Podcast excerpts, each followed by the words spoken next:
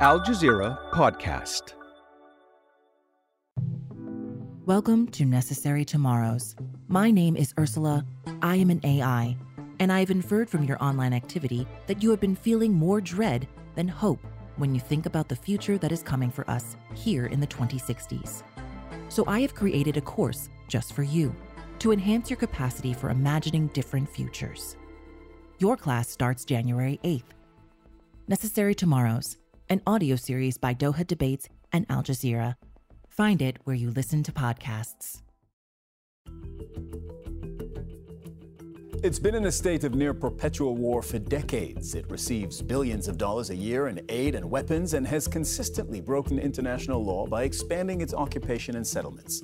Several governments and international rights organizations say it must be investigated for war crimes in Gaza. Is Israel a normal state? How does it compare to failed states? I'm Cyril Vanier, and you're listening to the Inside Story podcast, where we dissect, analyze, and help define major global stories. Let's bring in our guests. In Chicago, we are joined by Ali Abunimah, the co founder of the Electronic Intifada, an independent online news publication focusing on Palestine. In Washington, D.C., is Paul Turner, the president and executive director of the Fund for Peace. That's a nonprofit research organization that produces the annual Fragile States Index, or FSI. We'll be talking about that in a moment. And in Haifa is Ilan Pappé, Israeli historian, author of The Idea of Israel A History of Power and Knowledge. A warm welcome to you all. Ali, let's go to you first. One year after Operation Cast Lead, that was the 2008 uh, war in Gaza, you wrote an article entitled Israel Resembles a Failed State. And that assessment was based partly on the destruction that you saw in Gaza, on Israel's standing in the international community, as well as other factors. If you had to complete or rewrite that article today, 14 years on, what would be your assessment? Sadly, it would be the same. Uh, what I wrote uh, in 2008 or 2009 and again in 2014 is Israel is a so called state that was founded on expulsion, ethnic cleansing, and what uh, uh historian Ilan Pappé has called incremental genocide. And what we predicted over the years is that, is that this incremental genocide could become a very rapid genocide. And that's what we have seen since October 7th a genocide that is being fueled by lies, by demonization of the Palestinian people, by dehumanization.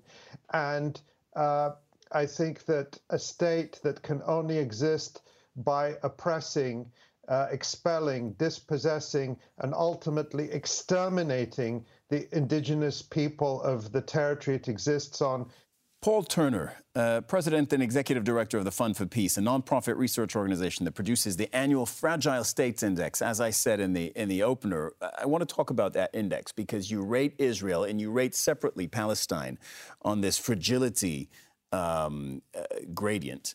Um, explain to us how it works. I mean, the, the, briefly, your methodology is that you look at a number of quantitative, qualitative factors, uh, the politics of a country, the economics of a country, the society of a country. So we can put that up on screen because you, you do share that with people who go on your website. And then you give all these countries a grade and you put them in buckets from sustainable to uh, at the at the low end of the scale, um, failed state, essentially. Where does Israel stand? I think Israel is facing a really challenging situation in that it has both external and, and internal pressures. A lot of countries um, that are out there obviously uh, will will experience one or the other. Um, those internal pressures have been escalating recently um, for for reasons that you've already shared in, in the broadcast. Um, however, I, I, think it it currently is is far from a failed state. When when we think about failed states, a lot of times those, for example, in the security sector, uh, they they talk about how they no longer how they have a monopoly on the use of force um, within their borders.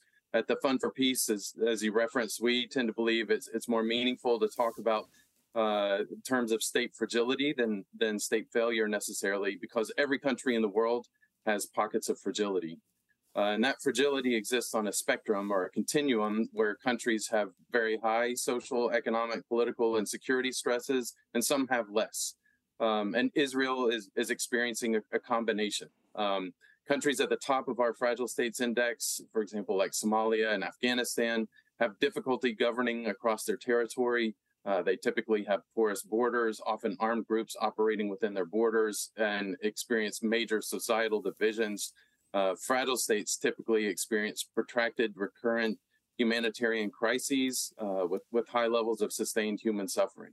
So, as you hear some of those descriptors of, of a, a, failed state, you can tell that Israel really has, has quite a, a ways to go before it gets there which is a good thing, but it's also experiencing those incredible stressors and it needs to be proactive in dealing with those in, in, instead of let, letting them fester and, and, exacerbate. So I noticed actually looking at your index. So to be clear, index um, Israel rates pretty highly. Uh, it rates pretty well in in that index. It's near uh, where the United States is. It's in the 140 range, and you measure about 179 countries, if I'm not mistaken. But uh, a while ago, a while back, you used to measure Israel and the occupied West Bank, and you would get to a very different grade, overall grade. Whereas I've noticed now over the last, I think it's three years, you measure Israel and Palestine very. Uh, you measure them separately, such that Israel gets a essentially a good grade. It's, you assess it to be a stable country, and Palestine a low grade on the fragility index. Why did you disassociate the two, bearing in mind that Palestine is uh, the Palestinian territories, the occupied West Bank is, well, occupied by Israel? Uh, great question. So, with, with all things, we do our best to let data drive us. We, we um, uh, strive to be the nonpartisan and, and uh, not, not show favoritism and let the information lead where it may. Um, so, as a lot of different um, data sets begin to uh, to provide information both on Israel and on Palestine, we followed suit. Um, we work by pulling in thousands of different data points, both from existing indices as well as, as from um, kind of tools that are are designed to to go out and look at what's on the internet and bring that forward, and then work with experts to qualitatively assess that. So uh, as new information became available that allowed us to separate the two, uh, that's why that happened. Uh, there wasn't anything else behind it other than that. Sure, but it, it does present a very different picture when you look at them together, and they are inextric- inextricably linked. Certainly, and and I think um, it, it, might be a little bit naive um, given the uh, interdependence within the region to to only look at those two uh, because I think that you'll see um, the activities taking place today in Israel and Palestine are having a huge impact across the region. And so to, to be able to um, to justifiably separate you know any attempts to understand what's going on by only looking at one place or another, I think does it does it a real disservice. Ali, I see you frowning. Uh, I'll give you a chance to address that in a moment, but I, I want to turn to Ilan. Um, Ilan, you know, when I look at the FSI, the fragility uh, index, it, it, goes from essentially failed to sustainable. Now, it, correct me if I'm wrong, but looking at the long arc of your work, um, I think it's fair to say you argue pretty powerfully that Israel, in its current construct, with its current policies, within its current borders, um, and with its current administration, not just of, of Israel, but the occupation of Palestinian territories, that trajectory is not sustainable. Is that fair? I think it's a fair assessment because I think Israel is not just a state, Israel is a project. It's a settler colonial uh, project. And I do think that we are witnessing the beginning of the end of this uh, project because it rests on three pillars. One is material, of course, and and there I agree. I mean, when you use an index that looks at sustainability of state according to their material capability, Israel is doing well. And as you mentioned in your uh, introductory remarks, it does well because of the mainly because of the United States. So this is a condition that can change. The second pillar is the social coherence of the settler society. And we know that this coherence is non existent anymore.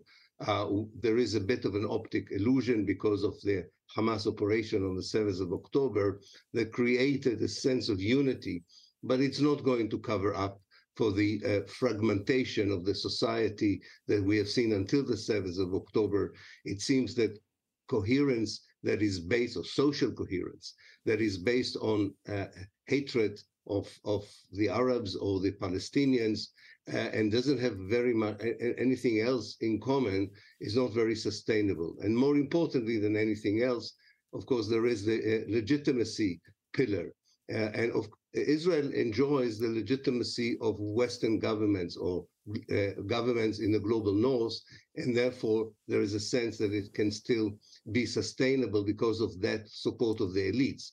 But it has lost the support of the civil societies. And this is why probably it's the only state in the world that lobbies for its existence, not for its policies, not for its better economic uh, performance, but, but, but for its very uh, moral justification, and it's losing uh, that battle. Uh, just a caveat uh, mm-hmm. uh, as an historian, I can tell you that when projects like settler colonialism uh, are reaching their last phase, unfortunately, this can be quite a long period. It doesn't happen in one day or two days. And the problem is, of course, that they become more brutal and ruthless in that last phase which is, on the one hand, very bad news for, for those who are the victims of this state or have been always the victims of this state, which are the Palestinians.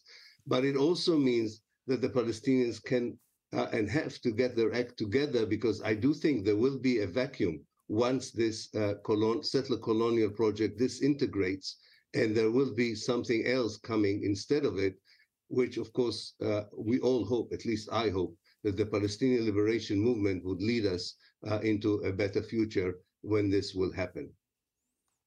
Ali, what did you want to say earlier? Yeah, I, I just, I mean, you saw me making a face. It's because I find this kind of very dry, very technical, uh, pseudo uh, academic discourse of these indexes as if you can measure these things with numbers and it all looks very objective. I just find it very unconvincing. And I find it unconvincing, and this is not anything personal about your other guest. It's a comment on the structure of how these indexes are produced. But when I look at the website of the Fund for Peace, this organization, it's funded by the British government, the Australian government, the Dutch government, by NATO, by Chevron, by a major oil company, uh, among others. And so these are not. Um, parties that are going to produce research that uh, casts Israel in a true light. To talk about Israel as a stable country when it has murdered more than 7,000 children in the past 60 days, to talk about Israel as a stable country when it is, has attacked and destroyed hospitals, when it destroyed uh, in the last few days the Palace of Justice in Gaza, destroying the court records and the legal records for hundreds of thousands of people.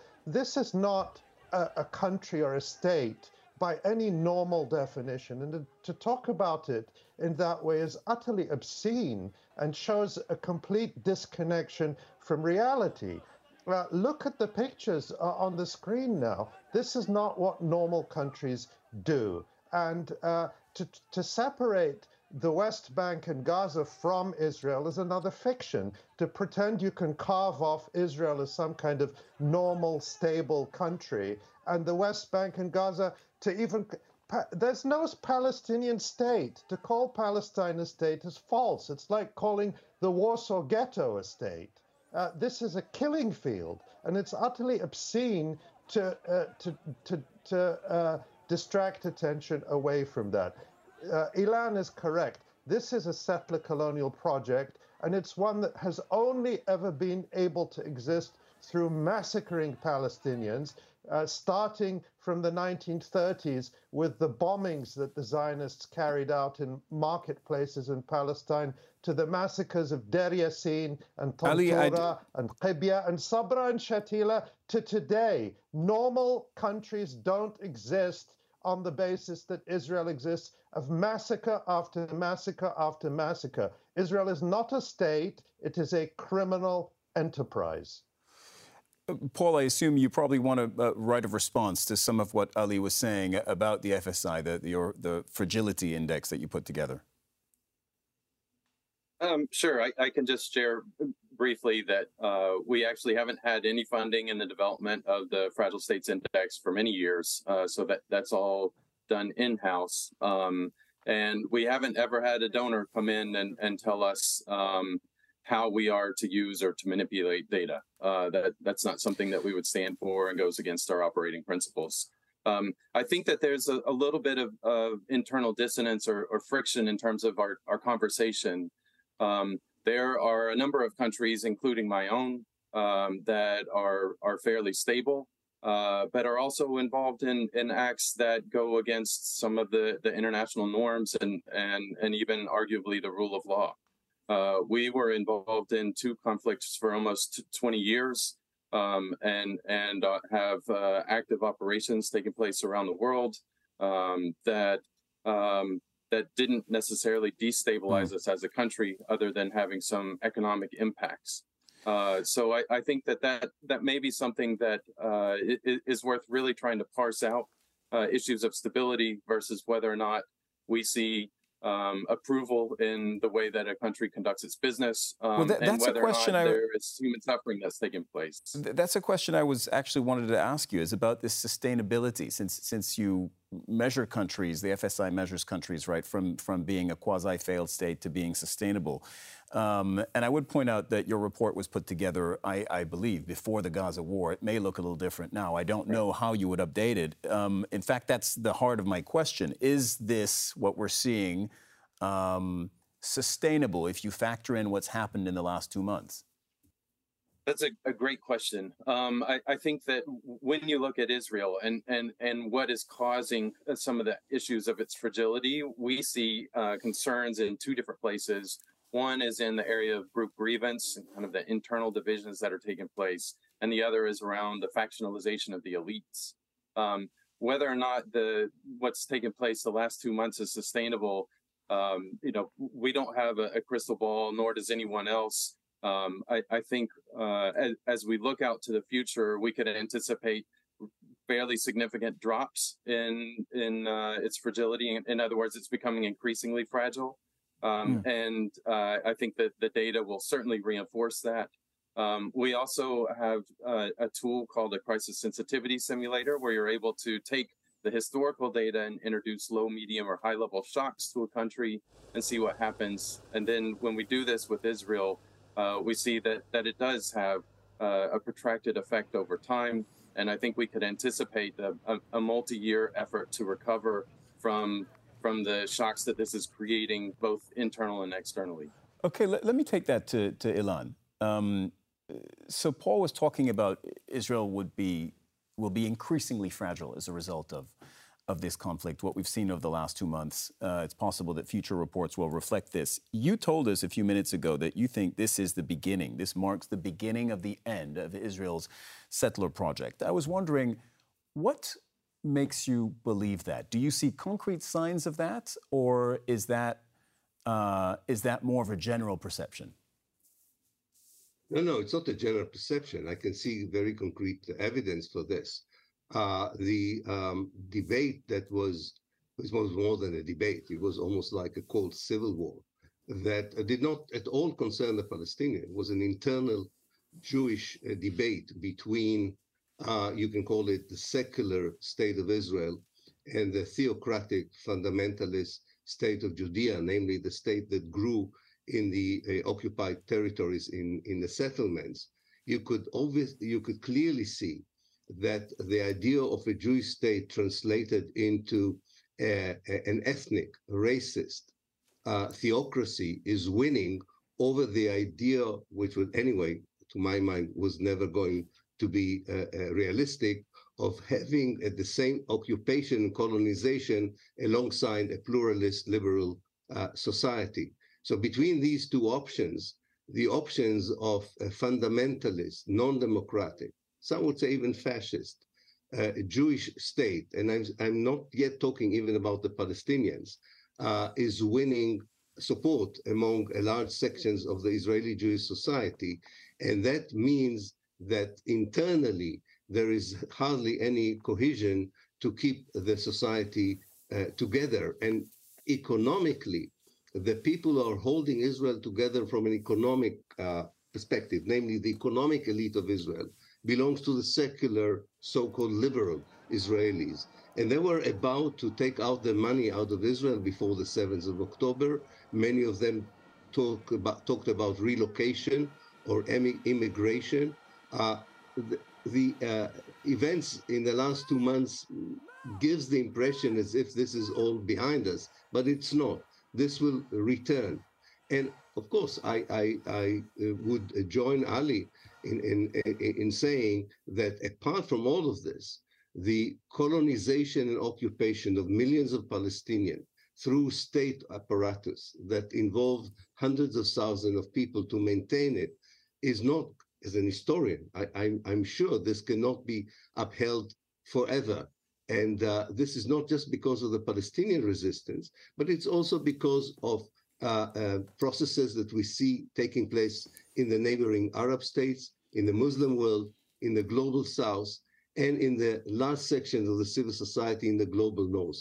All of it doesn't bode well for the for the Zionist project because it seems to be going against history. If you think about it, history is now moving towards decolonization, to the end of colonial projects, the end of settler colonial project, and Israel is moving into enhancing the settler colonial project. There are so many groups in the world that see that their own struggle for justice is, this, uh, is combined with the struggle of Palestine for justice. Yes, it has not yet influenced the governments, but it has the potential to do this. You know, you can look at it differently. There is a huge movement of solidarity with the Palestinian called the BDS, the Boycott, Divestment, and Sanctions.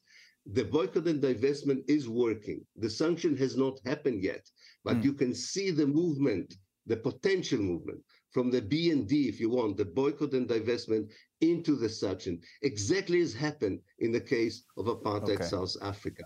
That's why I'm saying in this story, we see all these indications that this is about to change. Unfortunately, as happened in apartheid South Africa, this is a moment, a very dangerous moment also for the Palestinian people, because these regimes always fight uh, for their life with the most ruthless and most powerful lethal weapons, as we can see unfolding in front of our eyes in the Gaza Strip uh, today.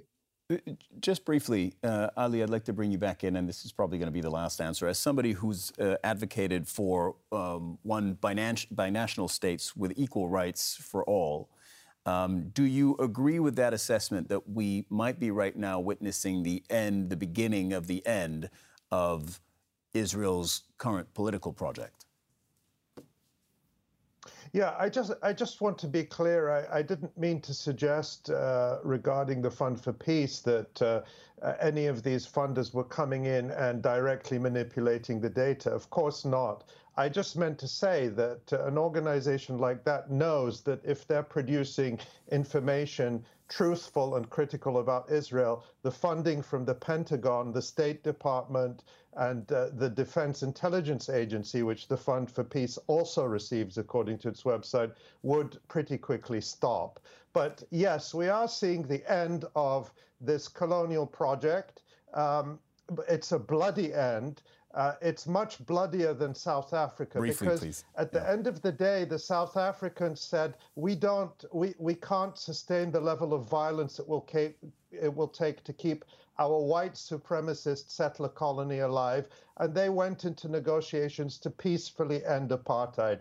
Israel needs to be brought to that point through maximum international pressure, and a state that commits genocide, as Israel is doing right now as we speak, has to be brought to a peaceful conclusion and replaced with true democracy, equality, restitution, and decolonization. There is no future for this genocidal entity in Palestine or the region, and it has to be right. brought to a peaceful end.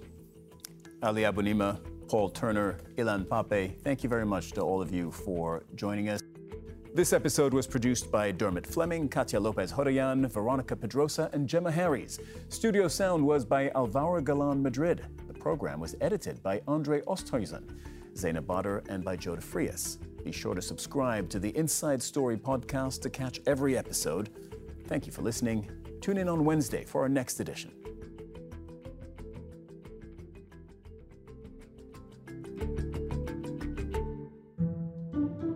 Coming up on the take, with the end of a temporary ceasefire in Gaza, how is the war affecting COP28? And how is COP28 affecting Gaza? That's the take by Al Jazeera. Listen wherever you get your podcasts.